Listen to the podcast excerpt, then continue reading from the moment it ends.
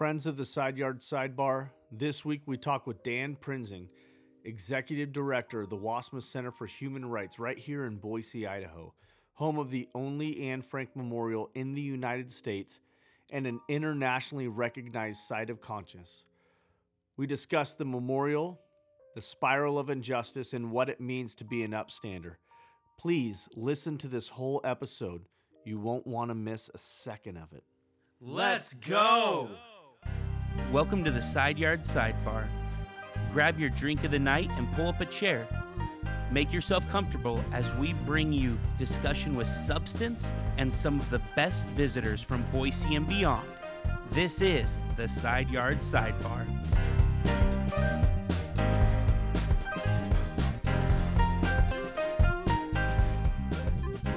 This is the Side Yard Sidebar. Thank you for listening.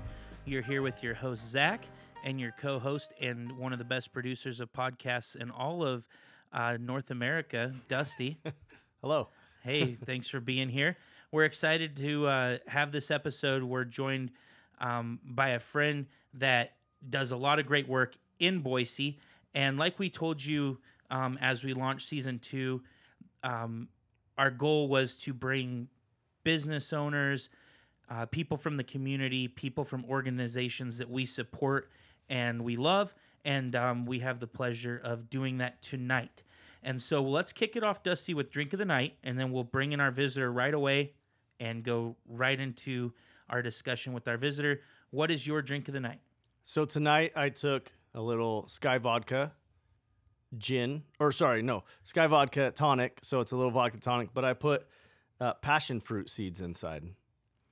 I I had them, so why not use them? You had me try a spoonful of the seeds before when I got here, and it was tasty. So yeah, it's not bad. I can imagine that the drink you made is probably really good. Yeah, it's okay. There you go. It's okay. What do you have For me, tonight? I went with the fresh uh, squeeze from Deschutes. It's an IPA, and when I was coming over, I just felt like going with something that I've had before that I know won't uh, disappoint, and so I just grabbed the fresh squeeze. There you go. And it was a warm day, maybe one of the last warm days of the, of the year, yeah, and so I thought the fresh squeeze would be perfect. So that's what I'm going with. excellent. Perfect. Well, let's uh, introduce everybody to our uh, visitor, and we are here with Dan. Um, he is one of the leaders at the Wassmuth Center uh, for Human Rights in Boise, and Dan and I met uh, kind of through a business connection and and um, through the company I work with and some of the things that we're working on with the Wassmuth Center, and ultimately. Um, as soon as I met him, as soon as I learned more about what they do, what their mission is, um, I was immediately connected to the group. And so, Dan, if you can give us uh, your full name, your full title, and then your drink of the night, we'll start with that. Oh.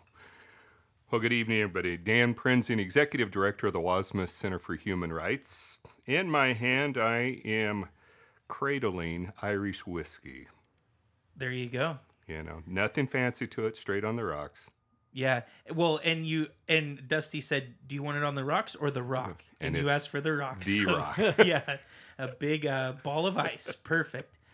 Now, with a lot of our visitors, what we start with is a bio. So, can you start with that and just tell our listeners a couple minutes of who you are and anything that we should know about you personally? I would say always by definition and part I'm an educator. That's always been the shaping force behind what I do and how I do it. So it was almost two decades in the classroom. When I left teaching, I went to the Idaho State Department of Education under Dr. Marilyn Howard's administration. When she retired from public office, I resigned and immediately moved to the Wassmuth Center for Human Rights, first as education director and now as executive director. It's always been kind of that it's that blending of passion, scholarship, interests. I've always said I've been fortunate. I've never had a job because I've always been able to live my passions. That's perfect. And I think there's a lot of people that aren't able to say that, that. but when you are, that's truly a blessing. That's amazing. Now, I did see on your bio that you're um you have a PhD, right? Yes. And so then I, now I feel bad like like how should we be saying doctor here or I mean, you've always been really kind and like when you when we first met you said, "Hi, I'm Dan." But I mean, should we be showing No. you proper respect here? No. I, I, re- I actually got my PhD when I was still teaching in the classroom, and it was a junior high classroom. So when the students heard that I was a doctor, they said, Well, what kind of a doctor are you? I just told him I was a proctologist. I figured that, I said, Let him figure out what that is with. Yeah. Yeah, there's a learning lesson. Go go and uh, find out what that is. So Dan, I did want to talk to you about um, within your bio the part of you being a teacher Yes. first, and um, where did you teach at? What was that experience like? Um, any interesting stories you can give us from there, and then we'll transition into what took you um, to the Wassmuth Center. So my teaching career was actually my second. It's like a change of life occurring every occasion. I had actually had a full career in retail and store management, and then one day I woke up and said, "This is not who and what I want to be." Okay. So I went back to school and became a classroom teacher. So I started at West Junior High, the old West Junior High by St. Alphonsus Hospital. Was there eight years. Then we opened up the new or the old Les Bois Junior High that's now Timberline High School, and then moved and opened the new Les Bois High School out at Columbia Village. But it was at that point, and I was picking up additional degrees. That was the one thing that always had marked my teaching career is always that thirst for knowledge, more content. What could I share with my students? So every summer, I was studying somewhere. I was traveling somewhere as a part of that. And at that point, when I figured, okay, now it's time to use that knowledge gain and the degrees in a different fashion, and then that's when I moved to the State Department. And what was that like going from a classroom to the State Department? A fascinating detail. You can go to the bathroom anytime you need to. Isn't that crazy? It's crazy with it. And I did not know what to do with a full hour long lunch. Yeah. I had never had one before. And by state code, we were required to get up from our desk. So you had to leave. You had to do something Wow. with it. And so I had to, that was a kind of a come to Jesus moment. What am I going to do with this time? Because I was not used to that because, as we all know, with a teacher's schedule, Yeah. when you're on, you're on. And you go, go, go. So that would be weird. Yeah. To try to figure out what to do. That's now, interesting. as a teacher, because we had the teachers episode last week, I did want to ask you really quickly here is there an interesting story that you can tell us? Maybe a great success, maybe a funny story or interaction with a student, but from those decade or you know that time in junior high school, um, is there something interesting you can share with the listeners from that? Well, I probably messed up because normally I would introduce to you that I met and married my wife in junior high. Yeah, Tell us more. you- I have no idea what that means. This is great. Tell us. We were both classroom teachers, and we met in, Oh, and we met at the school. So this was my first teaching job, and we were both single parents, and we met on faculty. And at that time, we became the fifth married couple in the building. Oh, wow. Oh, wow. And was that at West? and or that was at or we- that was at West. Okay. Yeah, very on. And so that it became a fun because for a long time we hid the fact that we were dating until we got outed by another colleague who spotted us out on a date one night, brought the news back to the school. Once the students heard we were getting married, they just thought we should have the wedding right there in the school. That the school band should play, the reception should be in the cafeteria, that they all wanted to attend. And I said, no, this is not going to happen. Yeah. Wow. Well, I guess that's a good sign though that they were excited were for excited, you and yes. they probably liked That's both right. of you. So that's yes. maybe uh, kind of a weird situation, but yet uh, a compliment because they enjoyed you. It was So- a shared experience. Oh yeah. Wow, that's amazing. Um, okay, perfect. Let's transition over to um, your move from educating and really how did you find the Wassmuth Center or did the Wassmuth Center find you? Well, I actually became involved because the Wassmuth Center is the builder and the home of the Idaho Anne Frank Human Rights Memorial. And it was while I was a classroom teacher that I first got involved with the center, and that was in developing lessons that teachers could use when they brought their students to an exhibit in 1995 called Anne Frank in the World. That was an exhibit that really became the genesis or planted the seeds for building the memorial. So I was actually connected with the center even before there was a center.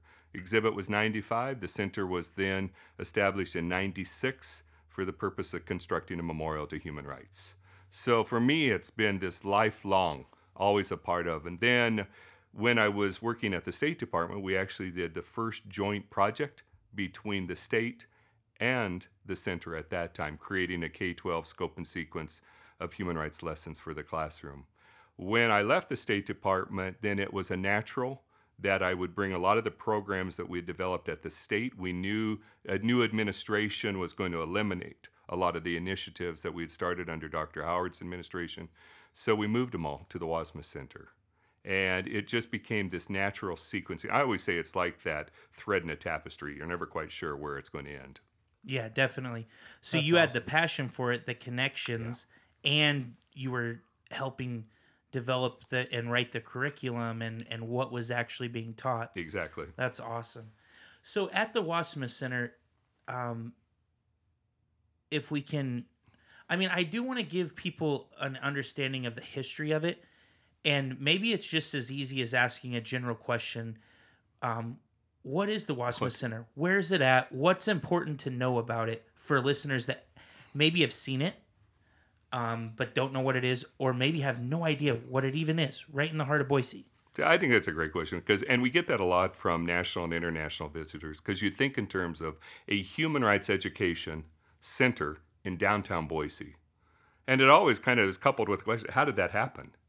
Well, we have to be grounded in the memorial. When folks don't really quite kind of get a handle on what are human rights or what are the concepts or the themes that we value, if I can get them into the memorial, then they know us. I always say it is the physical embodiment of everything we stand for. And if I can get folks into the memorial, we know we have gotten new friends, new folks that are going to want to create a conversation. So, as I said, the Wassmuth Center was responsible for building the memorial. But I have to say that with a caveat. We were entrusted by donors, individuals, businesses, and foundations to build a physical site of our shared values. And we take that very seriously because the memorial was not built by the city, it was not built by the state. It was built from a grassroots effort to say, okay, this is who and what we are. This is what we believe. And I think a lot of that speaks to our own state's history. As we continue to grow, once the memorial was dedicated to the public and opened in 2002, then we were redefining ourselves as a center. Now we became the education arm of the memorial. You have the physical site, but how are we going to translate that site into lessons, content, resources that can be shared in classrooms and communities throughout the state? And I would tag on with the power of media throughout the nation and world. Definitely. And part of the like my first experience, not necessarily being there, but meeting you and getting the full uh, tour and the background behind it, which really opened up a lot more for me. Um, you talked about the spiral of injustice, and um, I wanted to talk to you more about that. So, can you introduce that topic to our listeners? So I always introduce that anything you see or read in our programming, it's born out of the message in the memorial. And so we really landed on what are two very poignant themes when you visit the memorial. One, be an upstander. The second, the spiral of injustice. We developed the spiral of injustice as a model for exploring how does injustice, we would say devolve. Others might say it evolves. There are existing models pyramid of hate, ladder of injustice. They're static, they're incremental. They didn't work for me. We looked at the models, and as I'm examining them, and we're very much a research based organization. And we're looking at how the models are being used with it. And I said, that to me is not how injustice occurs in a community. There's a fluidity to it. And so, hence, we actually created a spiral. Spiral, you see inside, you see outside, there's movement to it. Then we coupled that with the existing models always build up to genocide. Well, that also smacks to me. It's not like you're evolving or you're climbing up to commit genocide. I said, we flip that. I said, something's spiraling out of control. What is happening in the community? And so that's where we really begin to analyze. And I can use the model that we've created and copyrighted as whether this is injustice today or is this a tool I'm going to use to teach about the Holocaust or any genocide that's occurred? Well, the first level in the spiral, first level of injustice in any genocide is language. What are the words we use? When we were creating the model, we were living through a campaign season where words were being thrown around. Folks were being targeted. Folks were being demeaned by virtue of what we always reference as the other. For some reason, they're identified or demeaned as being the other be race, religion, ethnicity, orientation, nationality, ability, gender. I always say at any point, any one of us, all of us, have been the other. But we were seeing and listening to a campaign where the other was being so verbally attacked. Well, that's the start of the spiral. You begin to progress or devolve from that point. Avoidance, discrimination, violence, and then elimination. We don't go straight to genocide because I can actually eliminate you without killing you. I can do it through policy. Yeah. And so that's why we really try to draw a lot of attention. Okay, how are we treating, how are we building a community? How are, are we recognizing the other that we're encountering? Yeah, and it's interesting when you say that in that the first step is language because even um, saying I didn't like the way you're talking about it evolving, Mm-hmm. you're saying, hey, let's change this. It's a spiral. Yeah. And there you go. You know, you picture that, and the whole movement of a spiral. And something's happening with it. I, have, I was working with a group of students yesterday. They were on tour in the memorial, and I just simply asked them, I said, okay, Germany at the time, one of the most culturally literate, religious countries in the world, split between Protestant, Catholic. How do you go one day from thou shalt not kill to, hmm, it's okay, I can kill you? Your life has no meaning. I said, something is devolving there. Yeah, that exactly. That just doesn't happen overnight. And do you feel like in the spiral, um, is it something where people try to?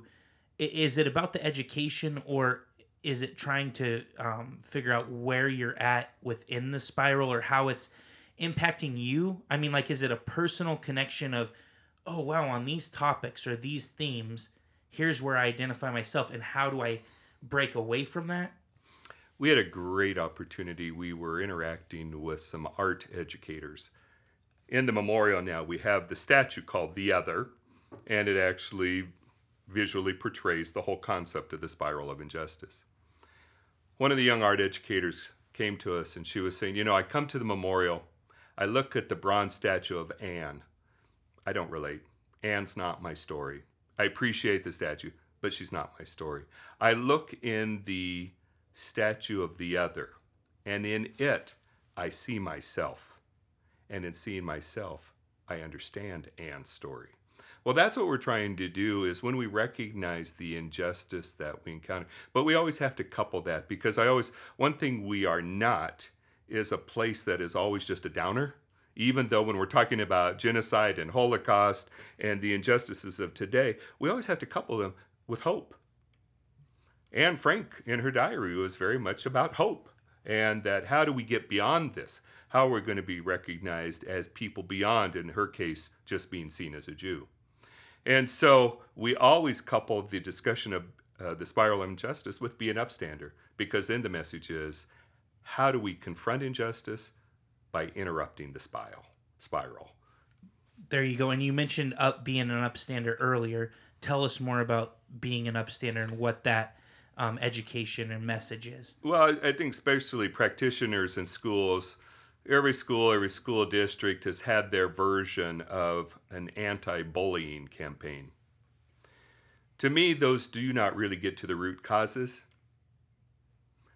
I often have looked at an anti bullying campaign as almost a, like a band aid. We know that students bully for a variety of reasons. What's happening at home? What's happening in a broader community? The school can only deal with so much. So rather than concentrating our efforts on the action of the bully, we concentrate on the actions or the inaction of everyone who's standing around watching and not doing or saying anything. This program was really born out of our work with Rose Beal. Rose was a, was a Holocaust survivor. She spent the last 10 years of her life in Boise speaking in schools, communities around the state. And she would talk about when Hitler came to power, how yesterday those had been her friends that today became her tormentors. And nobody stood up in her defense. It was a world of bystanders. And so that's when we flipped it up and said, okay, what can we do to empower someone to be an upstander? You see or you hear injustice, how can you step in or speak out? What can you do? What are the actions? So we actually use the acronym for the program ACT, the ACT. Ask. You hear a word, you hear a joke, it's inappropriate, or it demeans somebody. Ask, do you really know what you're saying? Do you really know what that means? Can we create a conversation with a good question? The C is choose. To be an upstander is an intentional choice. And then the T is teach. Teach by example of how you lead your life. We often will talk about I dare not call myself an upstander or an ally if you never witness it. So we actually, when we're working with students, we tell them to be an upstander, that is not a noun, it's a verb. It requires action. Mm-hmm. Definitely. And that choose part is just stood out when you were explaining that just because even as an adult sometimes it's hard to make that choice, choice. let alone a child.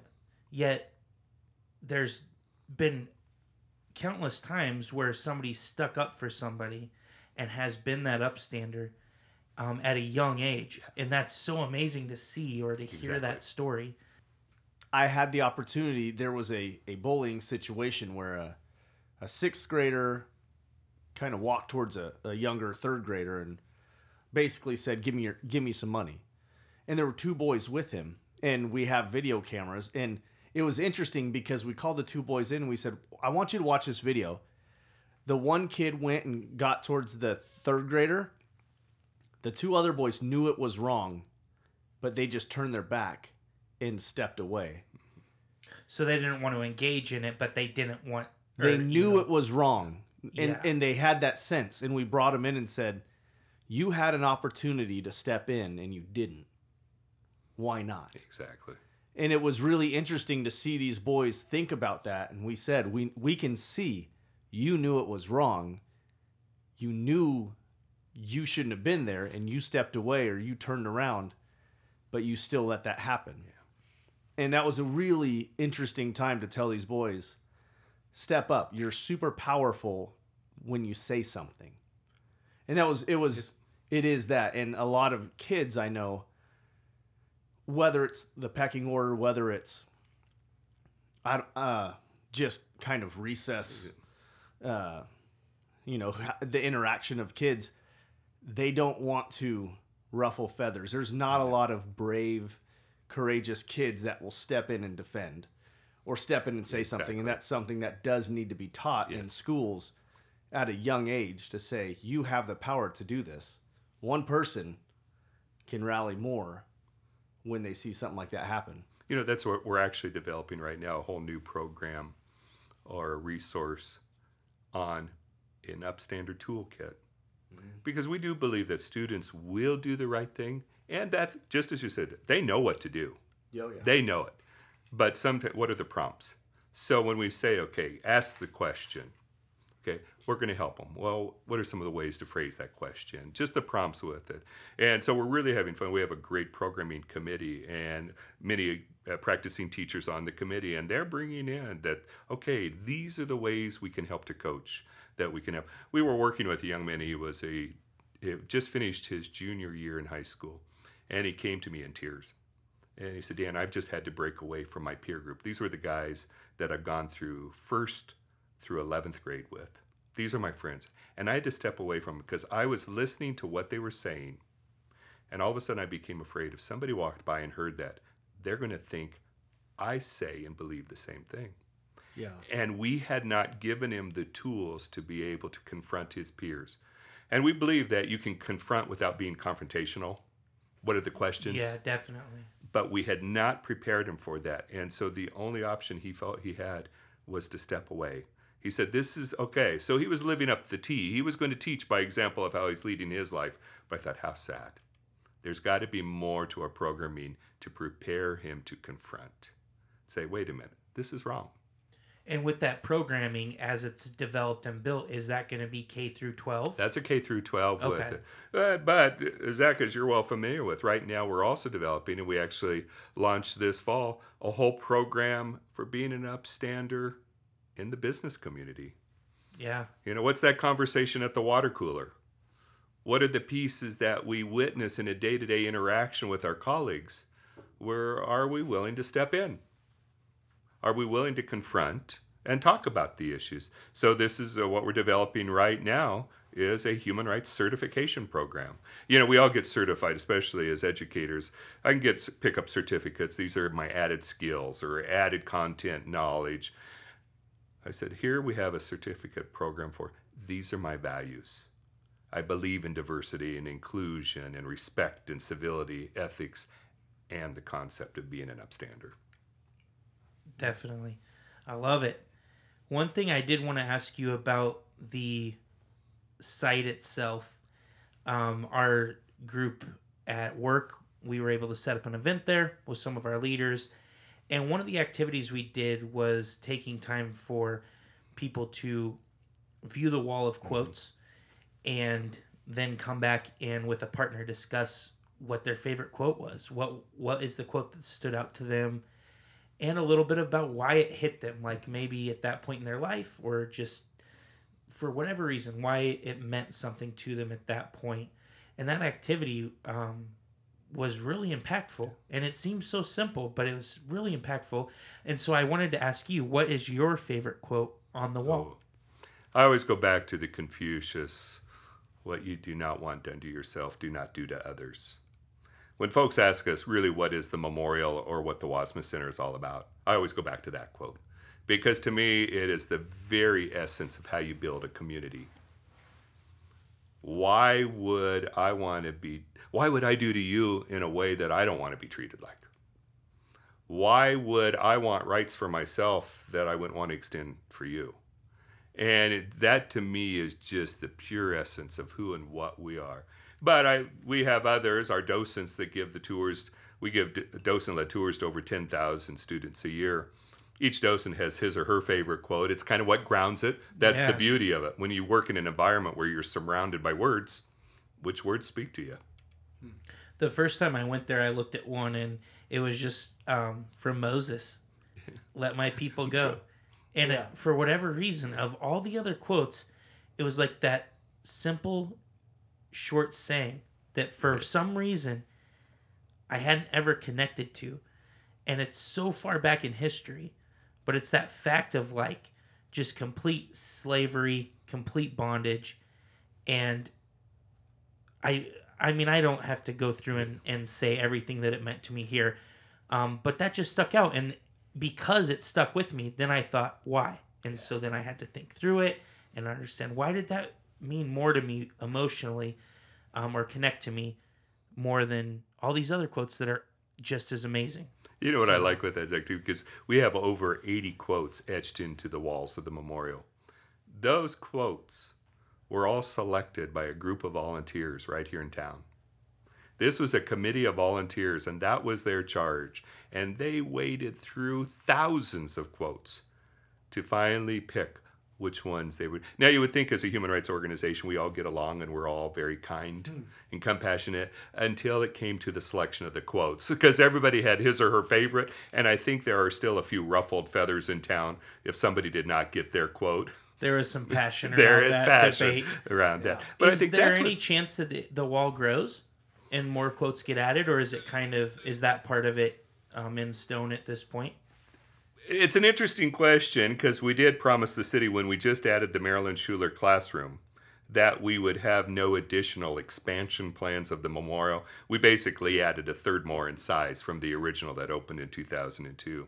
With that, we were able to add eight more quotes. For us, it is a lengthy process. We take word, words matter, and we take them very seriously. There's a lot of research, and so the committee gets. Uh, that's a good question. Could we add more? It's not an easy process, and not from the city's end, on our end, on what we go through with it. it's not actively being pursued but Not there's the a moment. chance There's always maybe there's, there's, a- always a maybe. okay cool well i appreciate that now one thing that I think we should jump to really quick. Where do people find this? We've been Ah, talking about the whole thing. Where's it at? So see, we're at the heart of downtown. So our office physical address is 77 South 8, 777 South 8th, directly behind the public library. The memorial sits right next to the downtown library. Yeah. It's uh between is that 8th and Capitol then? Yeah, it's Or yes. okay. Yeah. And right where the downtown public library is and then it's really right off the greenbelt. So I would tell people we are not only in the heart of the city, we are the heart of the city. Yeah. That's a good way to put it. Perfect. Now, I did want to jump to something else and um, brag on you because I did give you a compliment when we were in an event last week, and you're so good at speaking in front of people. You're very confident, um, and your passion shines through, and you're very measured in what you say. And I, I mean, what you decide to um, how you decide to word things. And so we were at the Boise State, uh, the 2019 BSU DNI Summit, and you were a panelist in one of the breakout sessions. And I just wanted to get your thoughts on how that went, um, what things you enjoyed about that event. I think the the institute as a whole is a pretty phenomenal experience in the fact that what is being discussed and who's attending the presentations, who's there in the room to really be here. And what you've got are a real gathering of very passionate people that are really wanting to talk about more on diversity and inclusion. The panel experience was in because the whole nature of the panel was how do we embrace diversity inclusion. Uh, I was talking after the fact, and I think almost in some respects it could have been two panels uh, because we had those who were telling their stories. And we know in human rights work, you can't just talk about themes and issues, you have to give it a face and a voice. And so they became the face and the voice to what they have faced living in our community. So the stories had real meaning. My only frustration, and where I'd like to have continued with, now once you've heard the story, what are you going to do with it? We can't just let the story sit out there. Yeah, definitely.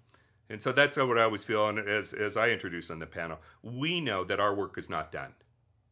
We hear the stories, people of color, members of our LGBTQ community, those that have witnessed or faced injustice of their own. But just acknowledging it, that's not enough.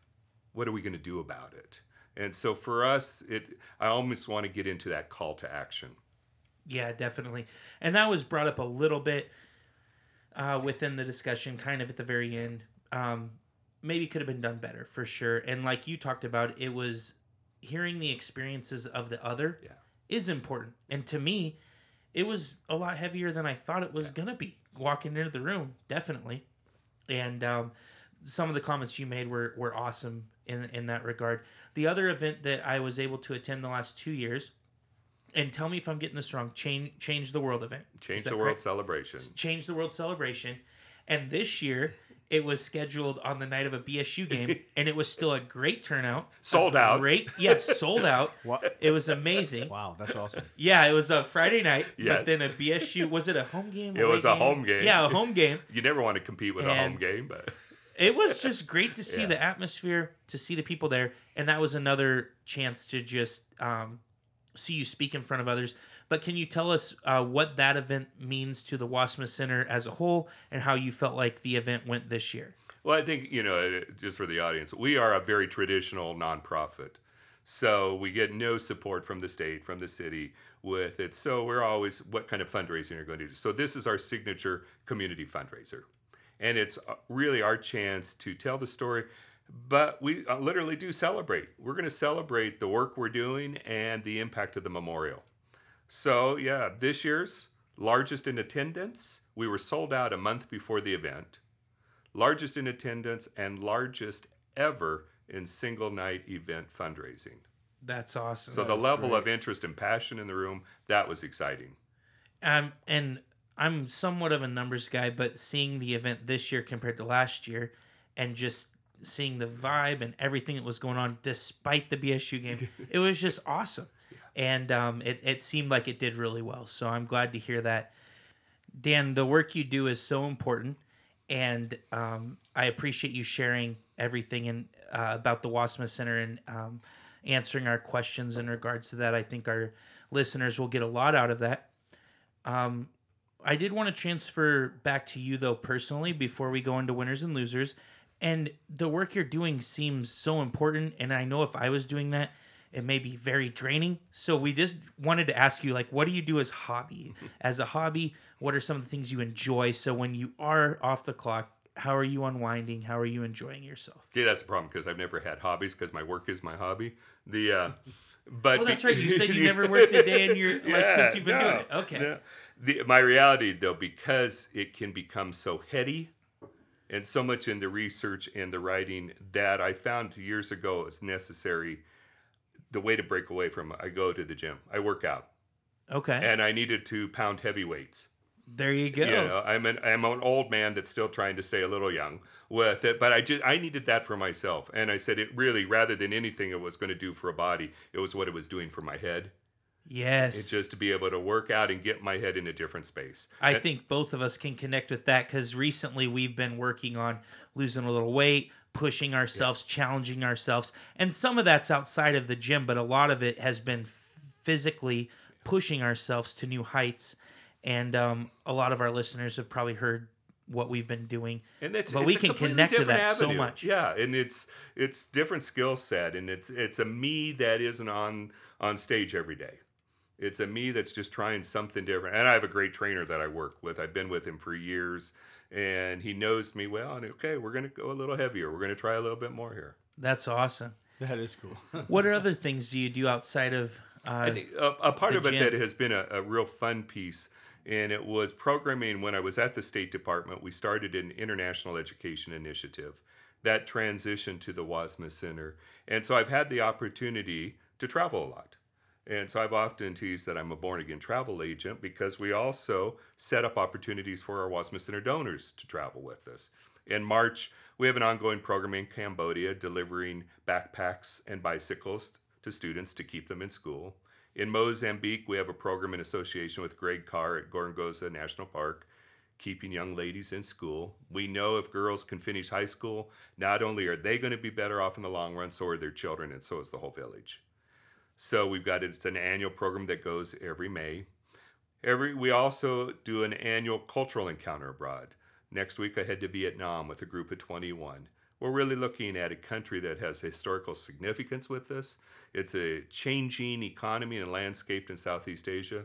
So that's this. Next year, we head to Israel, programming in there and work what we've done with students in the West Bank and in Israel.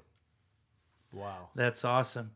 So on this next, the most recent one coming up in Vietnam, Yes. tell us a little bit more about that. I always tell folks that are traveling with us, I said, we don't go to stand at the window and just look in. We're going to open the door and we're going to plow in there. So we're going to eat the food, we're going to talk with the people, we're going to try the cultural activities, we're going to embrace the culture. I said, if you wanted your same bed and your same pillow and your same food that you eat at home, you should have just stayed home. That's awesome. Yeah. That's great. that is.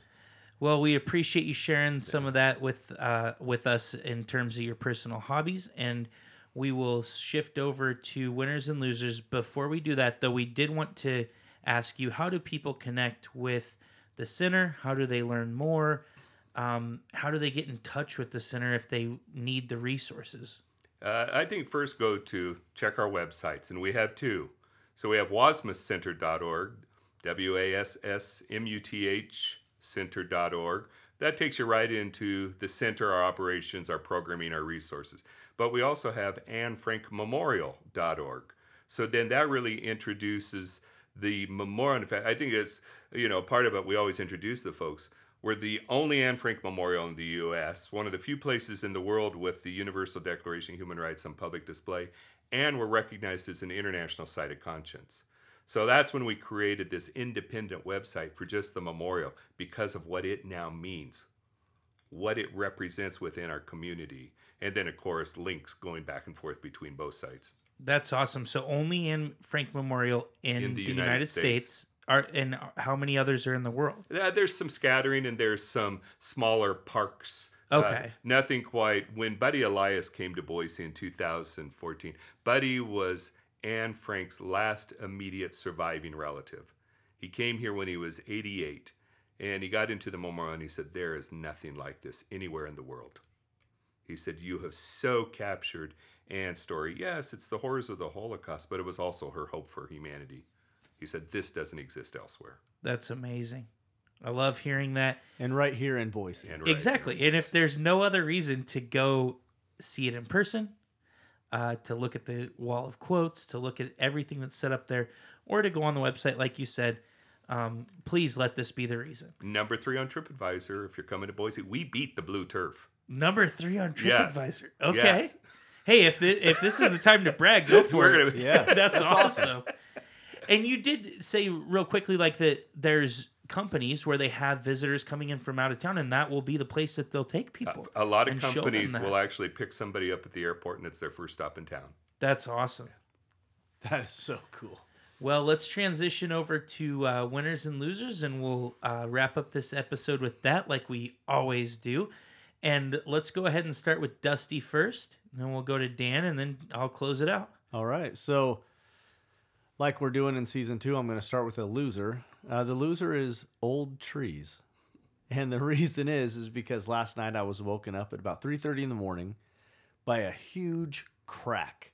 Just jumped out of bed, didn't know what happened. Well, my neighbor's tree has been like dropping these decent sized branches. Well, last night a whole section of it fell in my backyard, and luckily it's in the back and uh, it didn't hurt anyone, but Zach made a comment today that that's where his family usually puts their tent when they camp out here for Freedom Fest.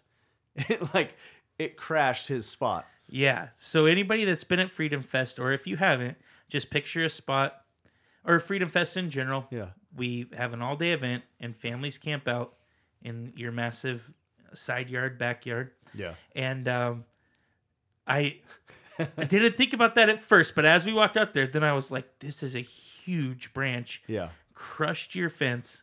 Yep. And that's where we always set our tent. Yeah. So that's a loser because um, my neighbor has offered, you know, to pay and clean it up, which is great, but um, but yeah, it's just a loser. It just keeps happening, and I don't know if it's the cold that's coming in and like shocking it or what, but that's my loser of the week. Um, my winner this week is the side yard merchandise.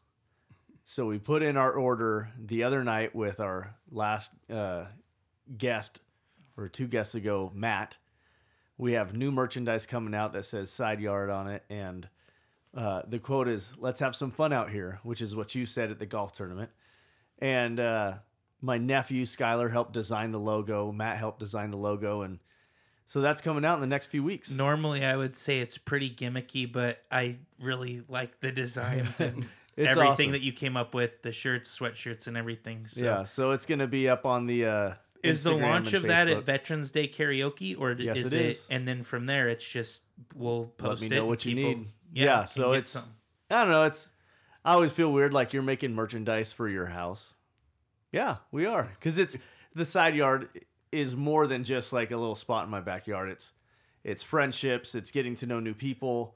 It's branched out into this podcast where we can introduce people to to Boise and beyond that. And so, I, yeah, why not? Let's support the side yard. So that's my winner I this like week. it. That's my winner. Okay. Dan, let's uh, Uh, switch over to you. What's your uh, winner and loser of the week? Well, I have to go because I'm still reeling from you mentioned the panel that I was on. And as I introduced on the panel, everybody, we each have a story. And just because you see me, you don't know the story.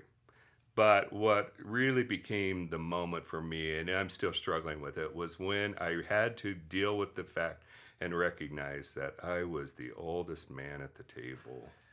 And that's Oh, and that's just that's just continuing to hurt now because I'm getting into a lot of environments that when did this happen? And, and yeah, that's yeah. So that's just kind of attacking my whole self-esteem thing right now. So that's the loser of the week. That makes total sense. You're like, I am still actively trying to figure this out. That's awesome. What about your winner? Oh, my winner with that. So we've got actually we received funding from a national uh, foundation, and they are actually holding a celebration at a major location in New York City this weekend. And we've got we've got an actor we have worked a lot in some of our videos who lives in New York City, so he's going to go on our behalf and represent us. But they're going to celebrate the work at the Wassmuth Center at this function on, right on Broadway. That is Love it. awesome. And when it, when is that happening? So they're doing it this weekend. It is Jeez the twentieth. Louise, okay. Yeah. yeah. Well, we'll have is to so get an update from you and see how that went. That's definitely exciting. And it spreads the message. Spreads. There we go. So for me, the uh, loser of the week, sometimes we have general ones, kind of like traffic. And this one for me feels kind of general and generic, but it's just hitting home is illness. And it's that time of year. And um, it's just one of those things where the girls got sick, I got sick, and when I was sick, it just kept lingering. I had a friend at work that says, I'm not trying to mother you, but have you been to the doctor? I said, No, I don't want to go to the doctor. I think it's getting better. Um, but, and then now my wife's, you know, been struggling the illness, um, you know, with, with some sickness. And it just is tough in a big family. Like it can, everybody can get it, or even if one or two people have it, the dynamics off and, um, just man, I hope that everybody can stay healthy and not have the illness. But when you do, I sympathize with you, and that is definitely a loser. Um, so just illness in general. And then my winner of the week was Idaho Fish and Game. I went hunting this last weekend with friends from work, and I'm not a big hunter. I know a little bit about it from my youth with my grandpa, um, but overall, I as an adult, I've really not been hunting. And they invited me. I really wanted to go, and I got a passport through um, the Idaho Fish and Game for a dollar seventy-five. I could go up there and be part of the activities if I'm with a hunter with the full license and everything. Oh, You can only do it for one year. Um, and the whole hunting experience, I think there were uh, positives and negatives. But the great thing of Idaho Fish and Game, we actually were up by Council, Idaho, and we got stopped. And all the guys I were with in all their years of hunting had never been stopped. And like, so they checked our license and they chatted it up with us for five or 10 minutes. And it was just a great experience. I think that sometimes in those scenarios, uh, maybe it's tense or you're feeling like this maybe won't go great. At least that's what I was feeling like. And we just showed them everything we had. Um, we did have a couple birds in the cooler in the back of our rig. They checked those. And um, Idaho Fish and Game, thank you so much. And I don't remember uh, the officer's name that was up there, but it was just a great encounter and great experience. And they're up there doing their job. It was also the first week of deer season, which when we planned the trip, we didn't exactly know because we were going for birds. That made it a wild experience because there was a lot more people up there in the mountains and the hills than we expected. But um, Idaho Fish and Game, our experience was great. Thank you. That's awesome. So cool. And as we do at the end of every episode, Dan, we do want to say thank you so much for letting us know you tonight. Thank you for being known.